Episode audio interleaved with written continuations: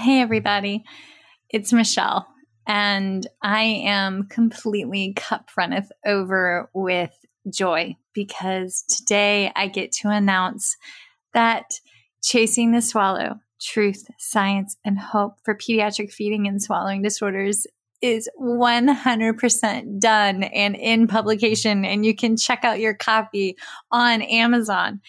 And the best part if that book moves you, if it grows your evidence-based triangle to to engage in interprofessional practice, to do the root cause analysis to why the child is presenting with the PFD, to then engage with the team to get that child to a point of healing so that the real growth can begin, then y'all check out speechtherapypd.com because they are gracious enough to entertain all of these amazing, joyful ideas. And they're currently carrying the book for 13.5 ASHA CEUs. So, thank you for being a part of the first bite journey that led to chasing the swallow. And be sure to check out speechtherapypd.com for the 13.5 ASHA CEUs that accompany it. Happy learning.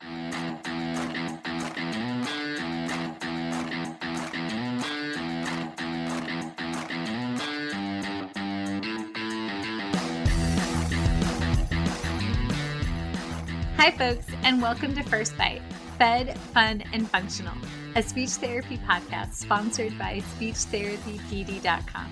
I am your host on this nerd venture, Michelle Dawson, MS, CCC, SLP, CLC, the All Things Peds SLP. I am a colleague in the trenches of home health early intervention right there with you. I run my own private practice, Heartwood Speech Therapy, here in Town, South Carolina and a guest lecture nationwide on best practices for early intervention for the medically complex and fragile child. First Bite's mission is short and sweet to bring light, hope, knowledge, and joy to the pediatric clinician, parent, or advocate. By way of a nerdy conversation, so there's plenty of laughter too. In this podcast, we cover everything from AAC to breastfeeding, ethics on how to run a private practice pediatric dysphagia to clinical supervision, and all other topics in the world of pediatric speech pathology. Our goal is to bring evidence based practice straight to you by interviewing subject matter experts. To break down the communication barriers so that we can access the knowledge of their fields. Or, as a close friend says, to build the bridge. By bringing other professionals and experts in our field together, we hope to spark advocacy joy and passion for continuing to grow and advance care for our little ones. Every fourth episode, I join in. I'm Erin Forward, MSP CCC SLP, the Yankee by way of Rochester, New York transplant who actually inspired this journey. I bring a different perspective, that of a newish clinician with experience in early intervention, pediatric acute care, and nonprofit pediatric outpatient settings. So sit back, relax, and watch out for all our squirrels and enjoy this geeky gig brought to you by SpeechTherapyPD.com.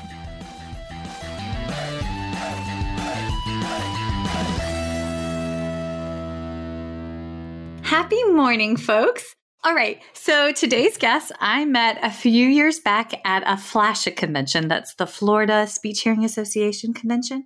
And got to give you a super important side note. If you've never been to a FLASHA, I just got to say it's like a three to five day convention for SLPs of muchness, and you need to go ahead and mark calendars now for next year. Post round 482 of COVID, it will be phenomenal. okay, so anywho, I have the honor today of interviewing Dr. Kelly Farquharson, who's an associate professor and director of the Children's Literacy and Speech Sound Class Lab at Florida State University. Hint, hint, hint. You can find her on Instagram at, at classlab underscore FSU. Specifically, her research examines the intersection between speech sound production and literacy acquisition. And y'all, if you know me, then you know that this entire topic makes me feel like a fish out of water because this is something that I personally do not evaluate or treat at all, but I find absolutely 1000% interesting. So, without further ado, Dr. Kelly Farquharson, PhD, CCC, SLP. Thank you so much for coming on. Thank you for having me, Michelle. I'm so excited to be here and so excited to extend our relationship beyond FLASHA and, and CSAP and to yes. really get to talk some details. Yes. Okay. So, y'all, I'm just saying, you want to affect change in your state, please volunteer for your state association. Yes. And then come to CSAP, the Council of State Association Presidents, because you're going to meet some of the most dynamic and passionate leaders and we have a fabulous cocktail hour at every ASHA. We do. So, uh, we're like, what you don't know, what happens at CSAP. That's right. I just, yeah. I, I, I think my favorites are when we do the silent auction because they're never silent and everybody always ends up yelling, and that's hysterical it's a great group. It's so much fun. And I, I totally agree. I just second, and I'll probably repeat this again towards the end, is just to join your state association. It's the place to make change. And it's a group of dynamic people who all have very similar experiences to you with respect to living with the state legislation that is influencing practice patterns. And so it's a really important way to contribute to our field. Yes, yes. volunteer. No, we're going to say that again. Okay. So, I mean, I'm a PFD girl, like all the way with a second love of AAC up until the point that they hit two and three word combos. And then I'm like, and I'm out because now you need grammar and that's not me. so, like, this whole topic is, it's like magic to me. And I am grateful for those of y'all that excel where speech sound disorders meet dyslexia because it's truthfully a foreign language. And then you add in that phonemic alphabet, and I can't even read the cute stickers that we see on Instagram. how how in the world? My students, I'm like, what does your laptop say? And they're like, Miss Dawson, you don't know. And I'm like, nope, not my thing. but like, how did this become your thing? Oh, that's a really good question and rightfully so i think the pediatric feeding disorders world is one that i that kind of makes me cross my eyes so i think it's you know it's it's all about balance in our field of finding what really motivates you and where your interests are but i was really lucky actually as a master's student i did my undergraduate degree at the university of pittsburgh and, Ooh, and so i'm from yes, i'm from ma'am. pennsylvania yep and then I did my master's degree at Penn State. And the reason that I went to Penn State is because there was a funding opportunity to work on a personnel preparation grant called the Speech Language Literacy Grant. And the entire purpose of it was to explicitly prepare master students to work on literacy for school age kids. And so it was a funding mechanism from the US Department of Education and it funded my time at Penn State. So it paid for my master's degree. And during those two years, in addition to the regular CSD curriculum, I took additional seminars on literacy, so written language, dyslexia, and then had to do our master. There were 10 of us who were funded on that.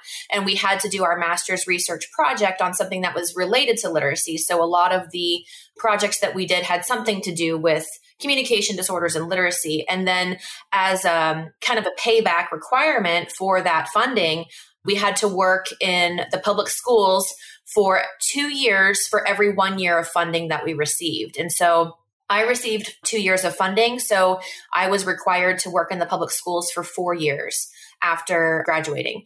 So that is really what started my interest in literacy was this explicit training. And, you know, this is 2003 to 2005. That's when I graduated. I'm from Penn State. And so this was really at the very beginning of when literacy was really kind of highlighted as part of our scope of practice for SLPs. And so this was shortly after the National Reading Panel report came out, and there was a lot of effort to help SLPs understand what their role in literacy was. And so it was a really important time to receive that training. And then from there, you know, I did then work in the schools as a school based SLP for four years in Pennsylvania. And it was truly through the experience of getting to know these kids and their families, working with classroom teachers, working with reading specialists, working with special education teachers that really just showed me like there is so much here. This is such an important role. And at the same time, I felt paralyzed by what I didn't know, even though I had this really, really good training. And so I was like, I need to figure out more about this. And it was at that point that I mm-hmm. decided to go back for my PhD. All right. So, where did you do your PhD? I did my PhD at the University of Nebraska in Lincoln. And so that was a big move because I had only ever lived in Pennsylvania my whole life. And I really wanted to learn more about dyslexia and was still super interested in speech sound disorders and the intersection between the two, kind of this broad idea of phonology, you know, so how we use the phonological system for all the things. So for speech sound production, for reading, for spelling, it was just fascinating to me. And so I started looking into who was doing research in that area and found researchers at the University of Nebraska in Lincoln and kind of just sent an email and decided to uproot my life and move my little family to Lincoln, Nebraska, of all places, and did my PhD Huskers. there. Yeah, the Cornhuskers, exactly. I have a girlfriend from Nebraska and she roots for the Huskers. That this is the yes. extent of my college football knowledge. so yay! Yeah, that's pretty impressive. uh, serendipitous. Also, I love my work wife. Yay! Hi. okay. So, but this explains how, but wait, that explains how you got into dyslexia because you had this unique, amazing, phenomenal opportunity. But how in the world did you go from Nebraska to Florida? Mm, yes. So from Nebraska, so I, I, graduated with my PhD then in 2012. And from there, I had two stops before I got to Florida. So I first went to the Ohio State University and I completed what's called a postdoctoral fellowship. And that's mm-hmm. an, an additional training opportunity that happens after you get your doctorate. So it's postdoctoral. And it, for me, it was two years, but it can vary in the length of time. And that just gave me an opportunity to do a little bit more research, get some writing done. It was just kind of really intensive research training beyond the PhD. And then after that, I accepted my first faculty position at Emerson College in Boston, Massachusetts. And so then I was in Massachusetts for four years. And that's where we intersected at CSAP when I was MASHA yes. president. Yep. Yes. And I was at Emerson for four years as an assistant professor. And then in 2018, the opportunity came my way to apply for a position here at Florida State University. And so in 2018, I moved here. So I kind of ended up living all over the country after only having lived in Pennsylvania for the first 27 years of my life. I mean, we moved to South Carolina on a Friday the 13th, and I was like, ooh, this is going to be good. It's going to yeah. be really bad. And, like, yes. you know, thank the Lord, it's been really, really good. Creative, eventful pregnancies and house happenings. But, you know, sage and prayer, baby, we're going to make it. yeah. You know, my parents got engaged on a Friday the 13th. And they've been married now for almost 44 years. So I think that Friday the 13th is actually a good luck day. Yes, I love that. Well, that's good because I mean, yes, yes. okay. All right. So you have this thing, and this is how this it keeps popping up on my Instagram account, and it brings me joy. And it's called Phonetics Friday on your Instagram account. So, can you talk to us about what was your inspiration for Phonetics Friday and how that carries over for all of us SLPs out in the world?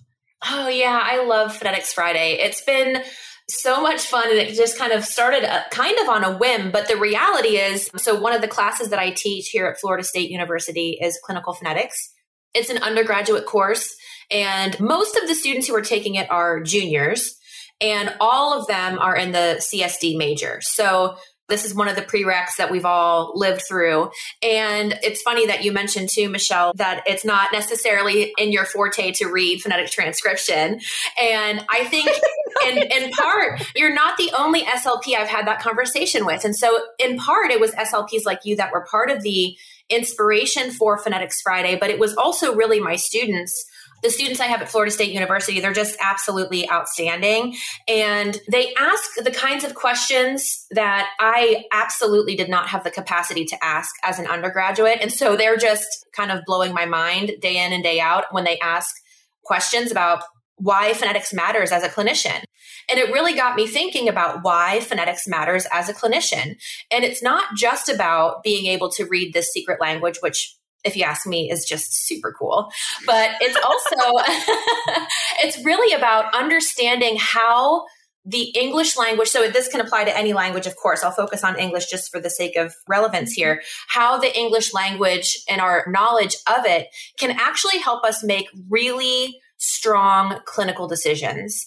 And so we learn a lot about, I'll start with an, as an example, like the vowel quadrilateral, right? And so there are many SLPs out there who, hear, who, who either hear that and say like, what? Or hear that and say like, oh yeah, there's an itch in the back of my brain somewhere back there I heard the term vowel quadrilateral.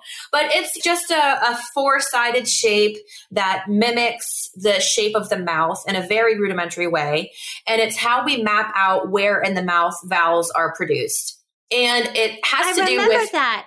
Yeah, yeah. So yes. it's everyone did learn it at some point, but one of the reasons that it is rusty for a lot of people who are like, "Oh yeah, I did hear that," is because I just think there's a huge gap in our training that with respect to learning those kinds of things and then saying like, okay, here's why you need to know this. Here's when this is going to be important for you as a clinician. Here's why this matters. Instead of just, here's this random shape with these random symbols, memorize them and you're going to have to, you know, regurgitate this. It's really thinking deeply about why does it matter where in the mouth a vowel is produced? And here's an example of why it matters. So, one of the things we know from the vowel quadrilateral is that the tongue height. So, where in the mouth the tongue is as far as elevation, you know, so if it's close mm-hmm. to the roof of the mouth or close to the floor of the mouth, and then anterior versus posterior movement. So, is it closer to the front teeth or is it closer to the back molars, you know, and so where in the mouth is the tongue actually hanging out during the production of this sound? And that can actually help us choose targets or choose words in therapy to facilitate certain sound productions. So, for example, all of the front vowels in English, meaning the vowels that are produced at the front of the mouth, so our tongue is closest to our front teeth and our lips. Okay, wait. Can, I'm trying. To, I'm going through the alphabet.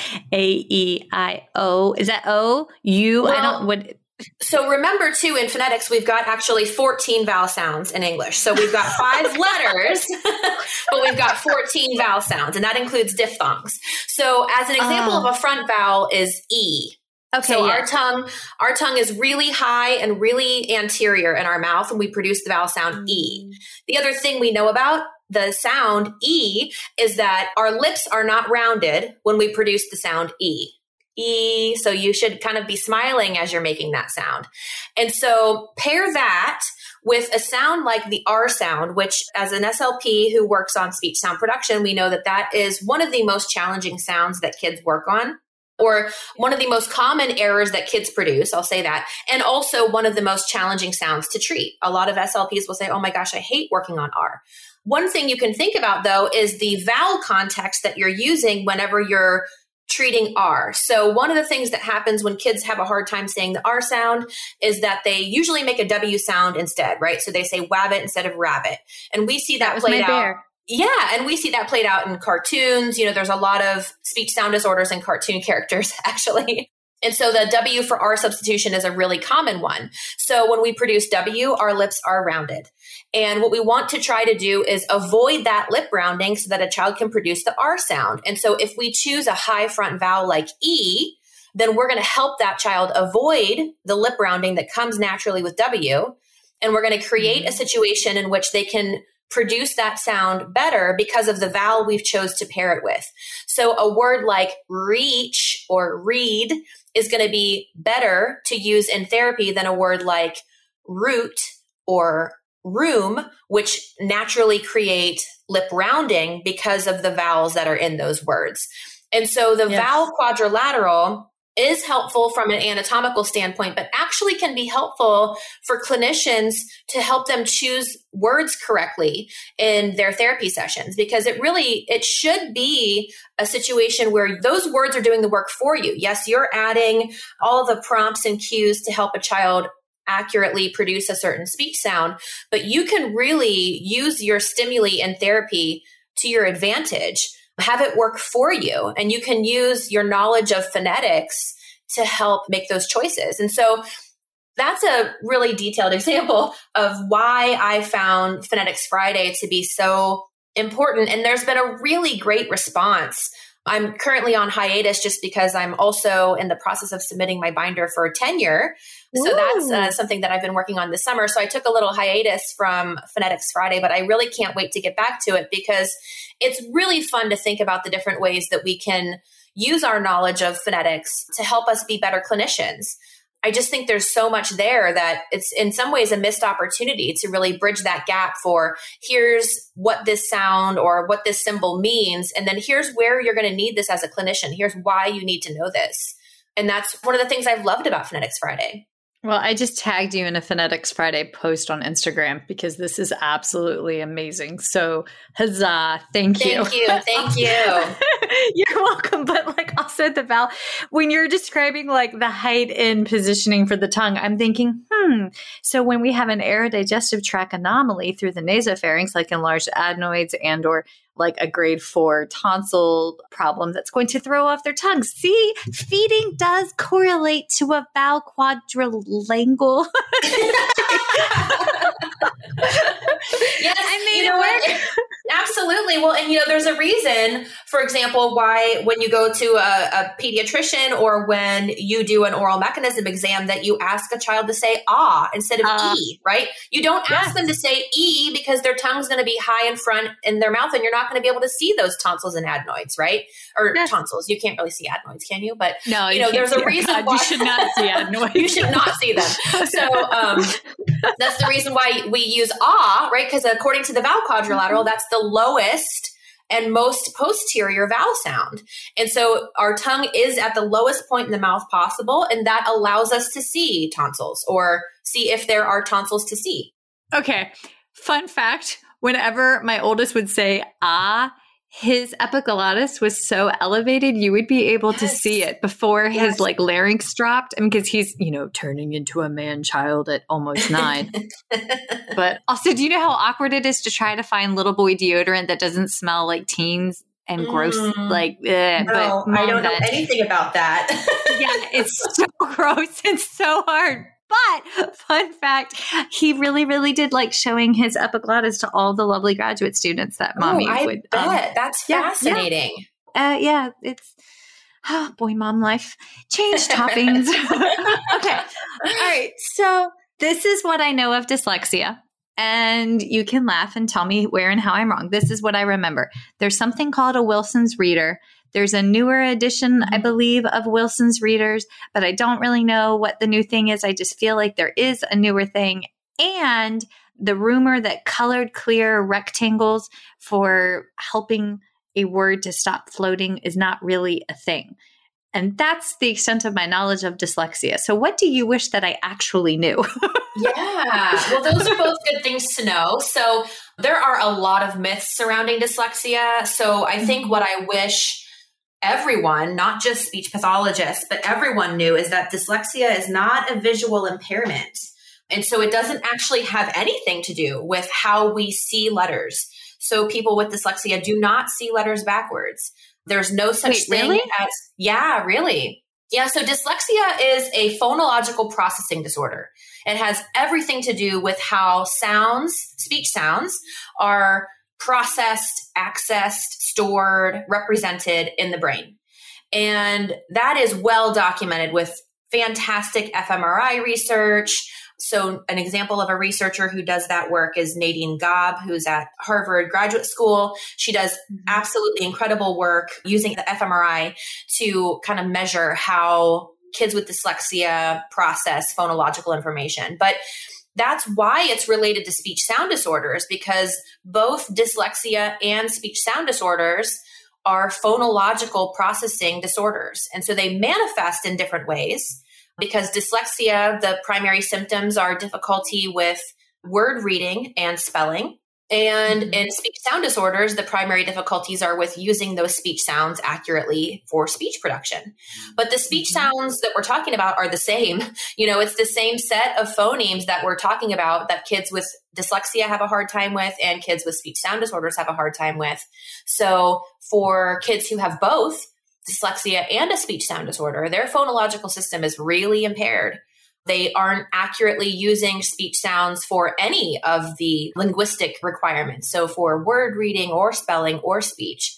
And so the treatment really does need to be focused on teaching the phonological system and using a code based approach is what we say. So, meaning like tying those letters and sounds together. So, knowing that a letter like F makes a f sound, which is probably a terrible one to use in an audio format. But um, you know what I mean. Um, but then yeah. we also see in a word like phone, we see the letters PH.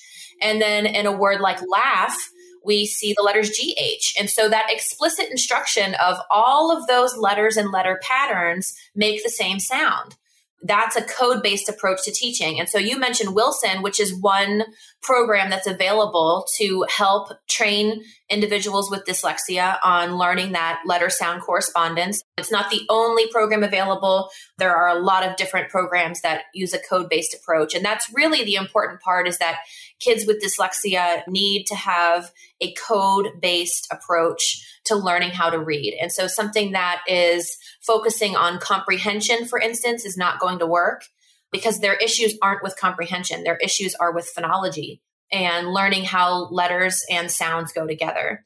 But yeah, importantly, it's not the case that they see letters backwards or read letters backwards.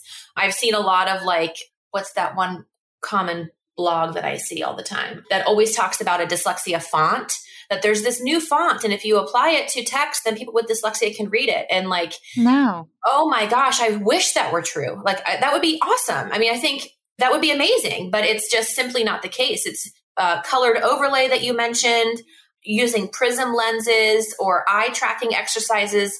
None of those things are going to help dyslexia because they don't get at the root cause of dyslexia. They're now that's not to say that those couldn't possibly help someone somewhere. You know, there are visual processing disorders. And so it's a possibility that those types of strategies are helpful for someone who has a visual processing disorder, but that visual processing disorder is not dyslexia.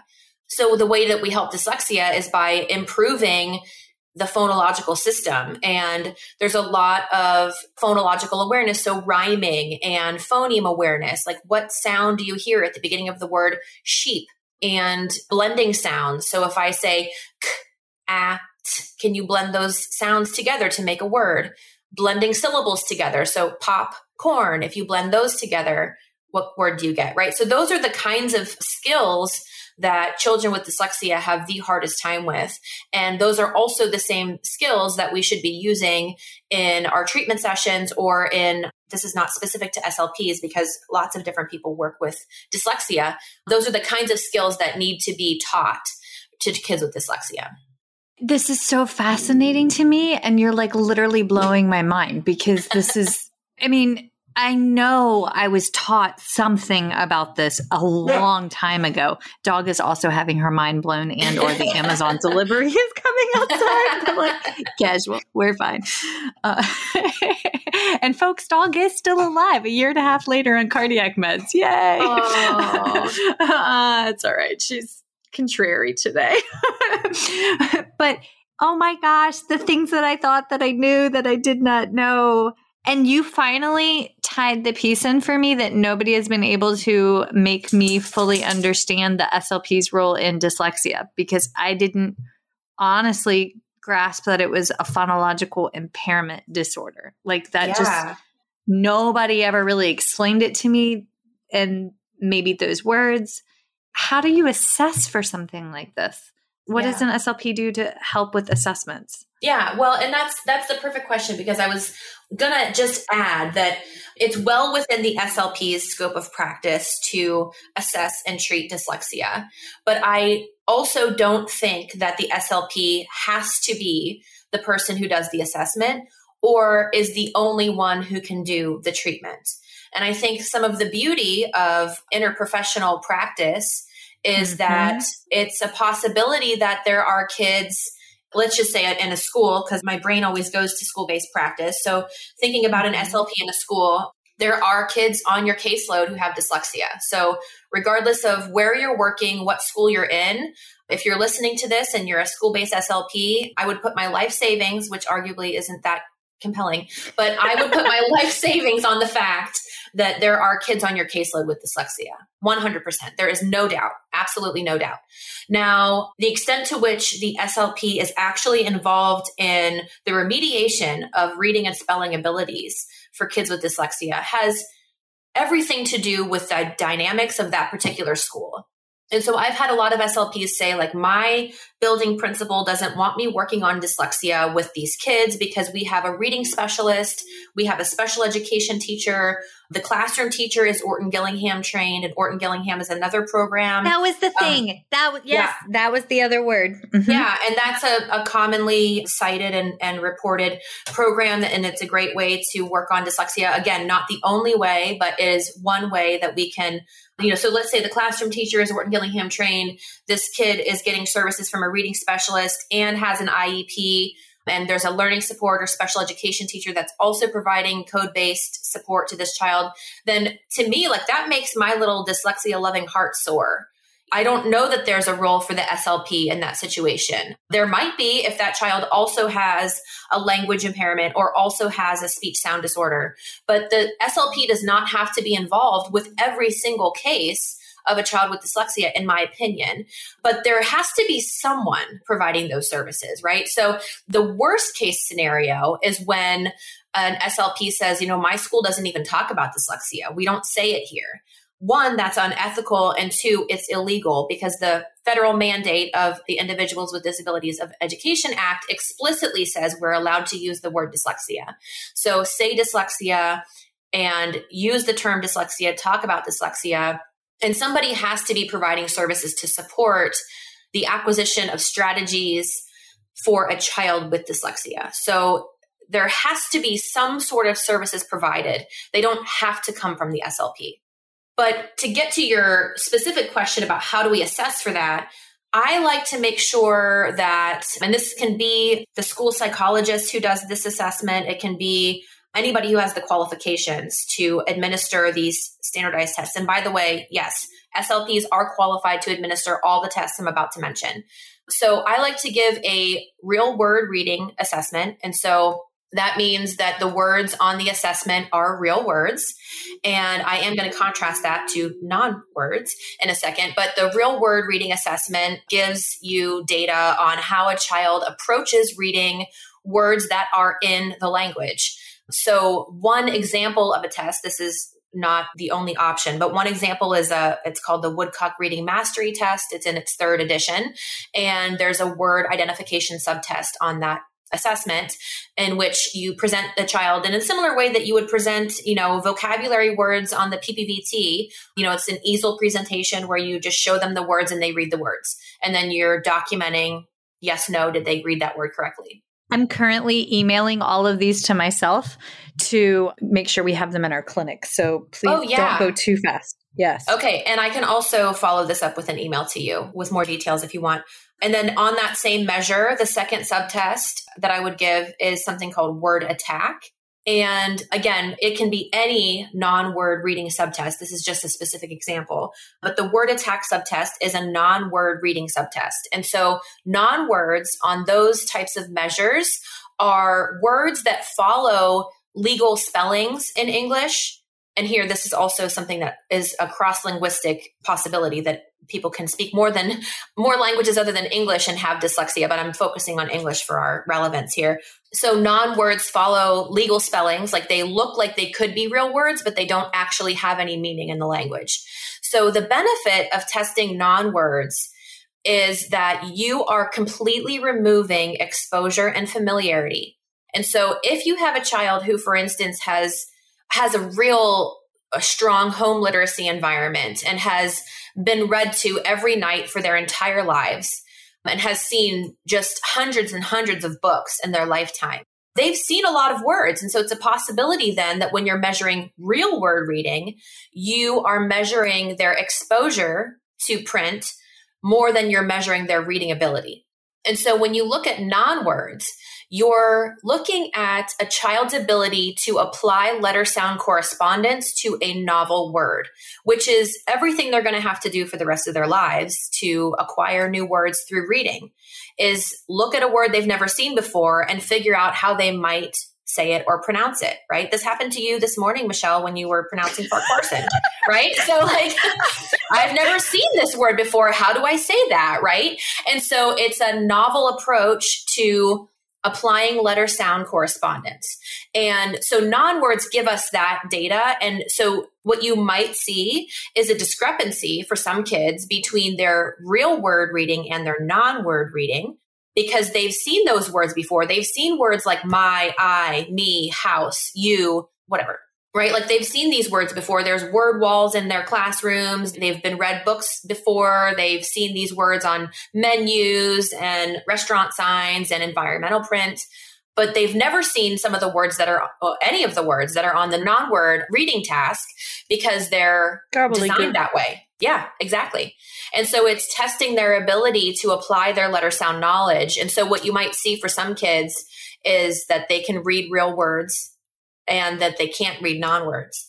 And so that kind of raises a red flag. It doesn't guarantee a diagnosis of dyslexia, but it raises a red flag because they're unable to apply those letter sound correspondences to new words as they see them.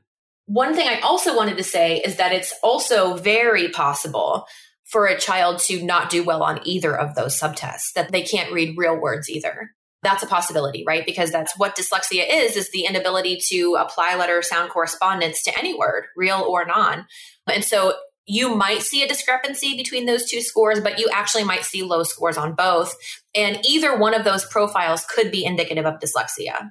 So those are, I think, the primary things. I also like to really dig into phonological processing abilities. So things like rhyming and blending and manipulating phonemes. And a specific measure that I like to look at that is called the CTOPP, the Comprehensive Test of Phonological Processing. So I've C- seen this test. O-P-T, this test yeah. I know. Yes. Mm-hmm. That's a good one. And it has a lot of different, I mean, there's probably 10 subtests, and I don't think you need to give all 10, but you can. And you, you know, it has things like digit recall, digit span, you know, so recalling numbers forwards and backwards, which can be useful for looking at how they store phonological information.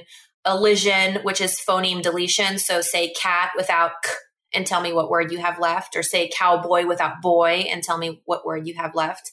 Those types of tasks are phonological in nature only, meaning that you're not providing, for the most part, you're not providing any visual support through orthography or letters. So they're not seeing the letters, they're not seeing the word, they're only hearing it and that's i mean that's what phonology is is the the sound input of the language. And the letter input of a language is its orthography. And the combination of those two is what's required for reading and spelling or i should say decoding and spelling. And so in a phonological processing task you're typically removing any orthography and just seeing how a child processes and manipulates and kind of can play around with the sound structure in a language without looking at the print or without having the possible support of the print. Okay, so I have to ask a question, and I don't even know if there's an answer to this, but this okay. is where my head goes. When I have a set series of signs and symptoms with respect to PFD, right? Like when I'm going in and I'm seeing signs symptoms of acid reflux, like raspy vocal quality, sometimes nasal regurgitation, and maybe they've got, oh, by the way, psoriasis of the skin or eczema. Like I immediately start going to what is the medical etiology that's driving this? Mm-hmm. Is there a like with respect to dyslexia because what you're describing like my head goes okay so is there a neurologic underlying is there a cross wire? Like, what's going on with the dendrites in their brain? Is everything mm-hmm. fully connected? Like, is there any research to support a medical component or a diagnosis? I don't know if I'm answering that right. Yeah, no, I, I know what you mean. So, I mean, in some ways, dyslexia is a medical diagnosis because it's, yeah. it's neurobiological, right? You're born with it. You don't get dyslexia later in life. You don't just all of a sudden become dyslexic. You're born dyslexic. So it is a neurobiological impairment. Well, uh-huh. you know, impairment to the extent that me as a researcher, I see it as an impairment to the ability to read. But someone who yes. has dyslexia may not experience it as an impairment. So that's, yes, I need to say that first and foremost. But it is neurobiological. So it exists within the brain. There is a difference in the way that the brain processes phonological information. And so, I mean, that's exactly what the diagnosis is. And from an educational standpoint, it's kind of been unfortunate to see that it's not used as it should be as an educational diagnosis when it 100% has to do with how a child accesses the language. And so our job in the schools, both as teachers and as SLPs, is to create a situation in which this child has an easier time accessing the curriculum for whatever that is. If it's strategies, if it's practice, if it's support, if it's consultation with the teacher, whatever it is, our job is to help them access the curriculum. And if you have dyslexia, you're going to have difficulty decoding words and spelling words, which without a doubt create a situation in which you cannot access the curriculum. There's no ifs, ands, or buts. And so it is seen more actually as a medical diagnosis. Now, can there be more to that as far as additional neurological components? Absolutely. And that starts to get out of my wheelhouse a little bit, you know, yeah, as far no, as the extent of that. But yeah, it's neurobiological. It is something you're born with. And that also then means that it is something that you will have for life. So a person who has dyslexia will always be dyslexic. That doesn't mean that they will never be able to read. That doesn't mean that they will never be able to spell. It means that their brain will always process this information differently. And so the team of people who are working with them, whatever that team looks like, including the parents, the job is to provide them with strategies, support, and a lot of practice to get to a point where they are decoding fluently and that they are able to independently use letter sound correspondence skills to learn and acquire new words. You know, think about the difference in a curriculum from first grade science lessons to eighth grade science lessons, right? There's Oof. so much vocabulary. you know I'm sorry we we just did first grade science lessons at home through covid mom had a really hard time. Right? So i can't fathom eighth grade ones right. yeah, okay. It, that was a negative so flashback. so, yeah. sorry about that. But you know it, it's true that like there's so much vocabulary that changes and the complexity of that. And you know when you're asked to read a passage on your own and one of the words you come across is photosynthesis or chlorophyll and it has all of these complex morphemes and letter patterns that the k sound at the beginning of chlorophyll is a ch well ch is usually not pronounced that way it is sometimes but it's not always and so that awareness of how those letter patterns show up differently and how complex that gets over time in a curriculum that will continue to be a challenge for a person who has dyslexia. But as long as they have the strategies and the continued support, they should be able to improve and to get better. And one of the ways that we can accommodate that is by saying those words out loud. So we're asking them to read something silently, which is fine. But we also have to provide the audio input, right? The phonological input there. They have to hear it. They have to hear the word photosynthesis because they might not be able to automatically get to that phonological structure just through seeing the print alone. Mm. This is absolutely fascinating. oh my God, this is so cool. There's a lot to it, right? Like, yeah, there are. Okay. Y'all, before we recorded, we got talking on like a sidebar dream idea that she has. And let me tell you, Dr. Kelly has a freaking amazing idea that I'm hoping to see come to fruition in the next few months. And case study analysis on this is just, there's so much more here than I ever thought. And wow.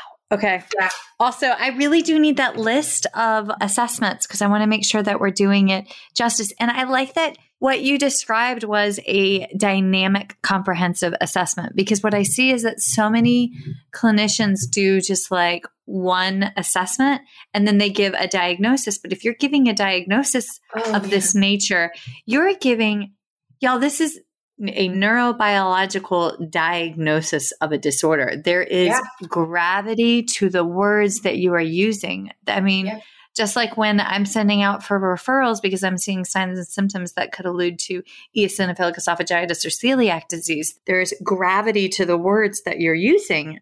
Well, and, and I think you're making a really good point here too. That what I didn't say, so I only really mentioned the word reading assessments. There's so much more to it, right? So we have to be talking to yeah. the family. We have to be talking to the teacher. You need to do a classroom observation. You also need to look at their speech sound ability. You need to look at their language because these two things co-occur. Dyslexia and language disorder co-occur. Dyslexia and speech sound disorder co-occur. So we need to be really capturing a comprehensive profile of these kids. And the data can't come just from testing the kids. The data have to come also from talking to the teacher, looking at what's happening in the classroom. Like ask to look at a spelling test. Mm-hmm. Let's say, for instance, the teacher is the one that makes the referral. And this particular recommendation extends beyond dyslexia. The teacher is the one who makes the referral. Well, the teacher should be making that referral based on data, right? Get mm-hmm. that data. Like where mm-hmm. is that information coming from that the teacher is making a referral to you to do the screening right? I think so many times slps feel this burden of like now i have to collect all this data by myself and i don't even know this kid. Well and rightfully so because that is common practice right? But we have to be relying on our educational partners. We have to be relying on the classroom teacher the reading specialist the special ed teachers whoever else is intersecting with this child to see what their experience is with this child. So why are you referring this kid? Like give me all the data that you have, the spelling test, the reading test, the homework, explicit examples from your observations of this child. And then add other teachers into this conversation as well. This is not the classroom teacher even if this is a elementary school with self-contained classrooms. It's very likely that these kids still go to music, art, library, gym, physical education, right? So they're going to these mm-hmm. quote unquote special classes. So what does the librarian think about this child? What has been the librarian's experience helping this particular child pick out books week to week? Has the art teacher noticed that they have to repeat directions in a very specific way at a very specific pace for this child? Does this child benefit from written in- instructions or visuals, right? So like ask for support. It should be a team-based approach and in fact, when we're thinking about building an IEP, an individualized education plan, it has to be a team based approach. That is not the SLP stands alone, although it might feel that way. And I understand that because I live that, but it can't be that way. Legally, you're not allowed to have just one team member. You have to have at least the parents and the teacher. But the classroom teacher is not the only person. There's a lot of other people in this child's life who can be weighing in on what this particular perhaps it's an impairment, but whatever this is, what it looks like, you know, in an environment. Because the reality is, if they do poorly on my reading assessment, for example, but they're doing great in class, then who cares about their score on a test, right? If they're doing great in class, the teacher's not concerned, they have no issues with the classroom demands at the current time, who cares about a score on a test? Mm-hmm right? Maybe that's not what they need in this moment. That doesn't mean that things won't change in the future, but this is not something that the SLPs have to take on by themselves, and they really shouldn't take on by themselves. This has to be a team based approach. You can't be a silo PFD therapist. You can't be a silo dyslexia therapist. Just saying. Exactly. Exactly. Yes. So, to get at the core of all things that we do, everything has to be driven by interprofessional practice partnerships. Yeah, totally. Yes. It's hard. And it's, you know, I think I could probably talk with you for another hour about how hard it can be, you know? Yes. And I'm just thinking about in my head, in my in my little ADD ADHD brain, I've gone to my clinic class and how to embed this topic into the clinic class with respect to this is what it looks like. Like taking it from this is best practice and i know that they're learning that in their classwork but like when you're seeing it in a clinic, when you're going out into your practicums, and I'm trying to figure out how to. So, when you get an email next week, can I ask you to come do a one hour in service guest lecture with my students? you bet. Yeah, absolutely. yes. I'd be happy to. Yeah. I, you know, I think the more they also talk to other people about it too is like, any yes. one university is only as good as the faculty members who are there. And it's impossible to have a faculty a set of faculty expert. members yeah that are experts on every little thing i know at fsu mm-hmm. we don't have a pediatric feeding expert so in the mm-hmm. ways that your program is strong because you're there mm-hmm. that's one of the weaknesses of our program and so i think that's the case for programs around the country that it's good to talk to other faculty at other places because there's no possible way to have content experts in every little niche area and sustain a program it's just not financially possible either mm-hmm. you know well, I will gladly do a trade. Oh, Mentor me so that I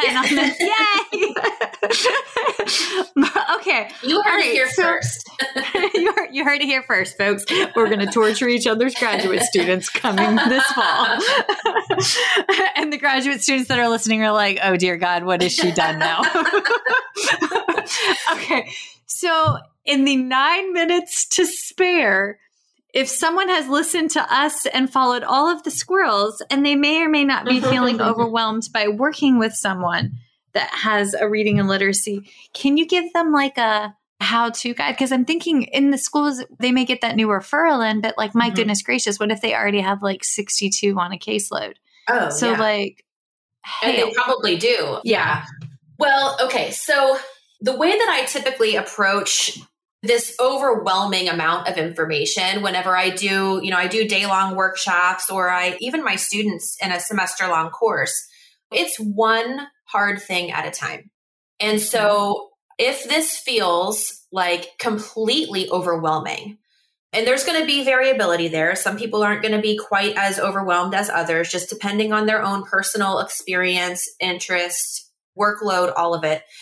Think of what's the one next thing that you might be able to do here? So, are you at a point where you feel like, okay, this is interesting to me. I know nothing about it. I'm not ready to take an action step, but I'm ready to learn more.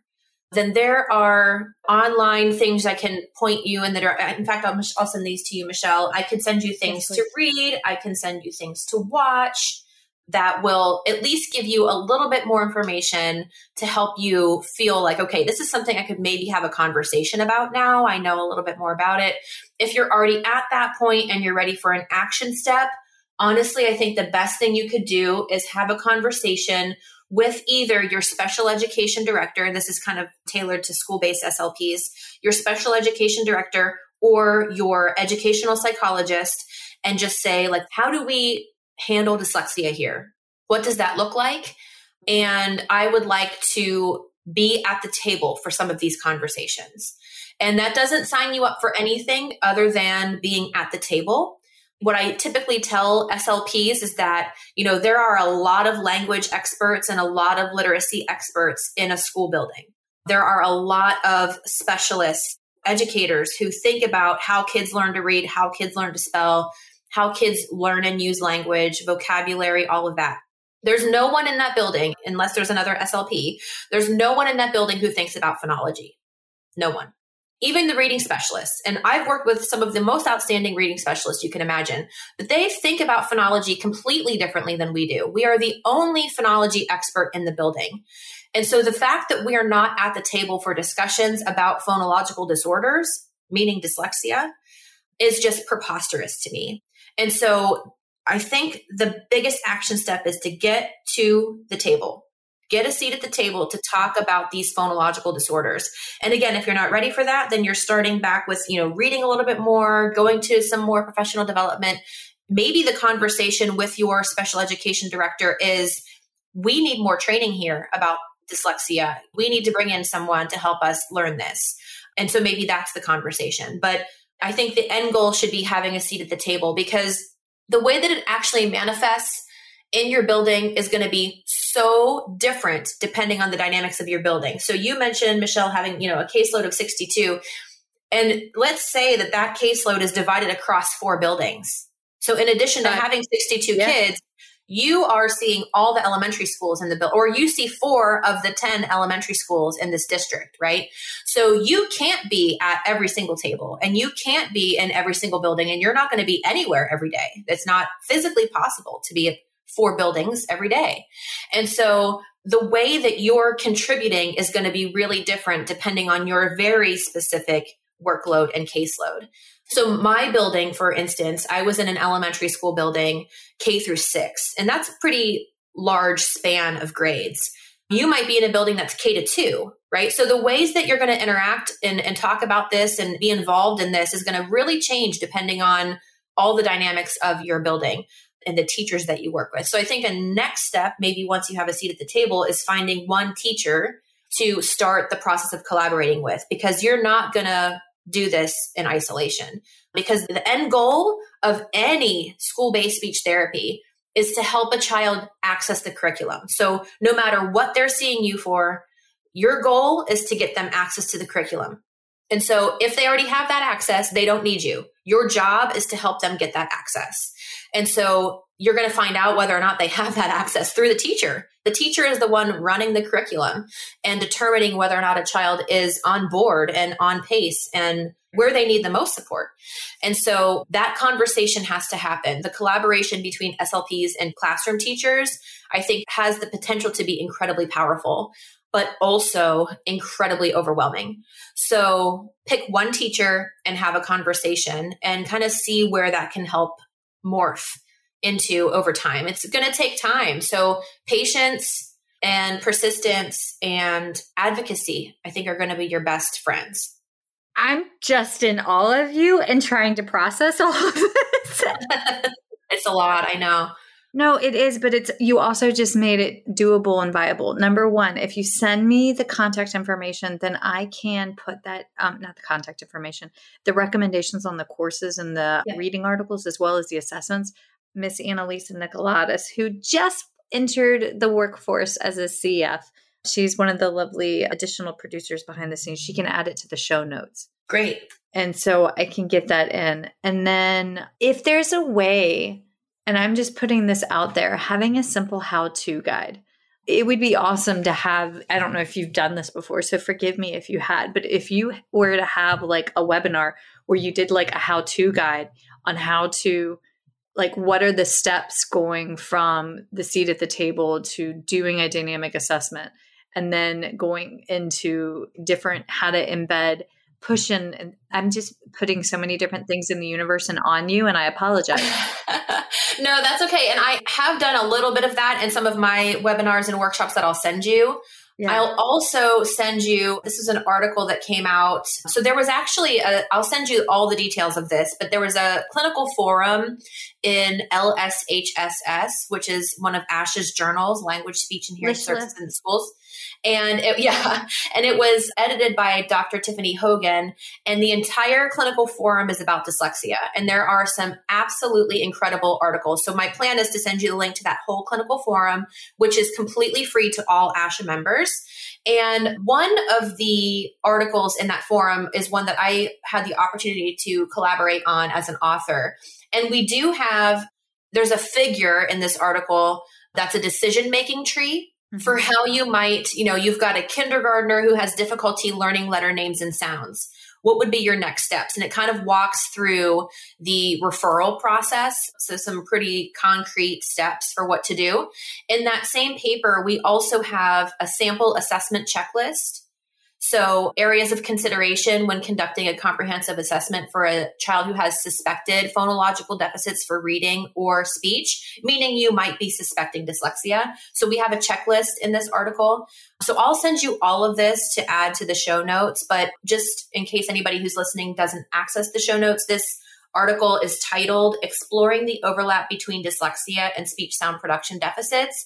And the first author is Katie Cabbage, who is a faculty member at Brigham Young University. So that's the article to look for, and it is free to all ASHA members, but I'll also send it to you to include.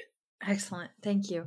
Okay, so after you finish your lovely 10 year packet, and you bring back, which I wish you all of the goodness on this because I don't you. know what all that entails, but I have confidence in you when that is complete and you bring back Phonetics Friday, how can folks find you research that piece? Oh, yeah. So on Instagram, I'm at classlab underscore FSU, and that's where all the Phonetics Friday content takes place. So it doesn't take place anywhere else. That's where all of that lives.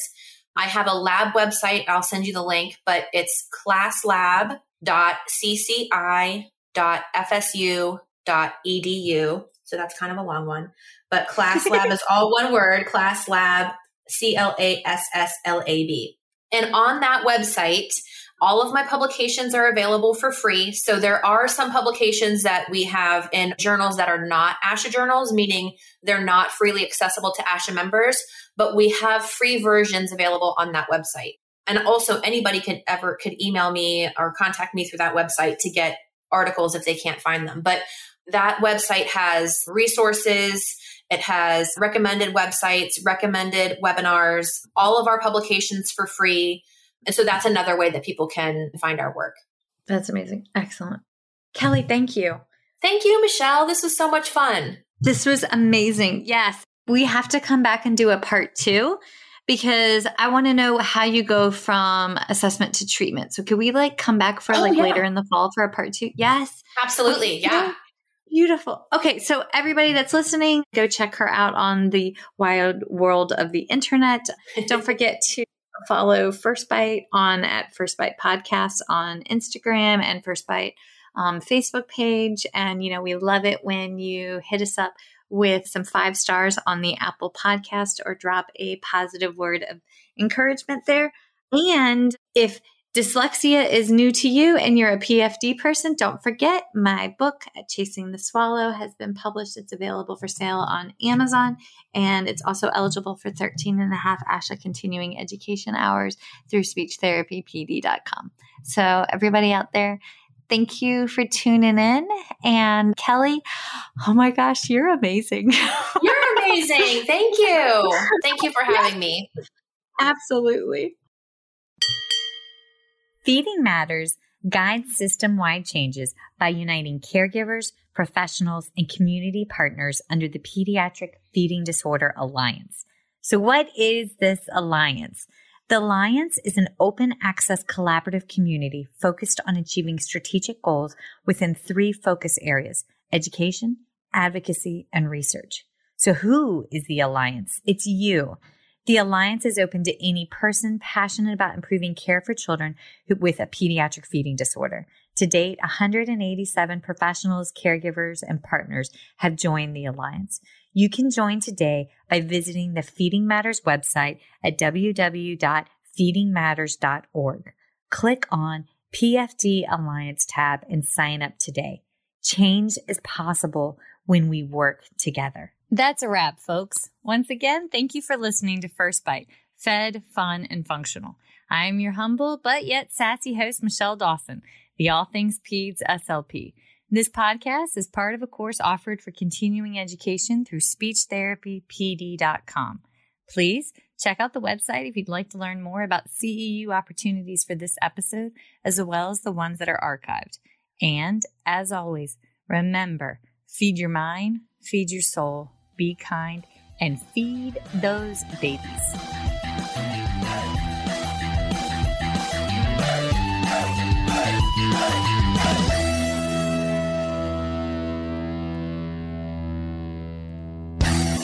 Hey, so it's Michelle Dawson here, and I need to lay out my disclosure statements. So, uh, if you ever wondered how bad my ADD, ADHD, and lack of sleep Monday through Monday actually is, well, here you go. These are my non financial disclosure statements.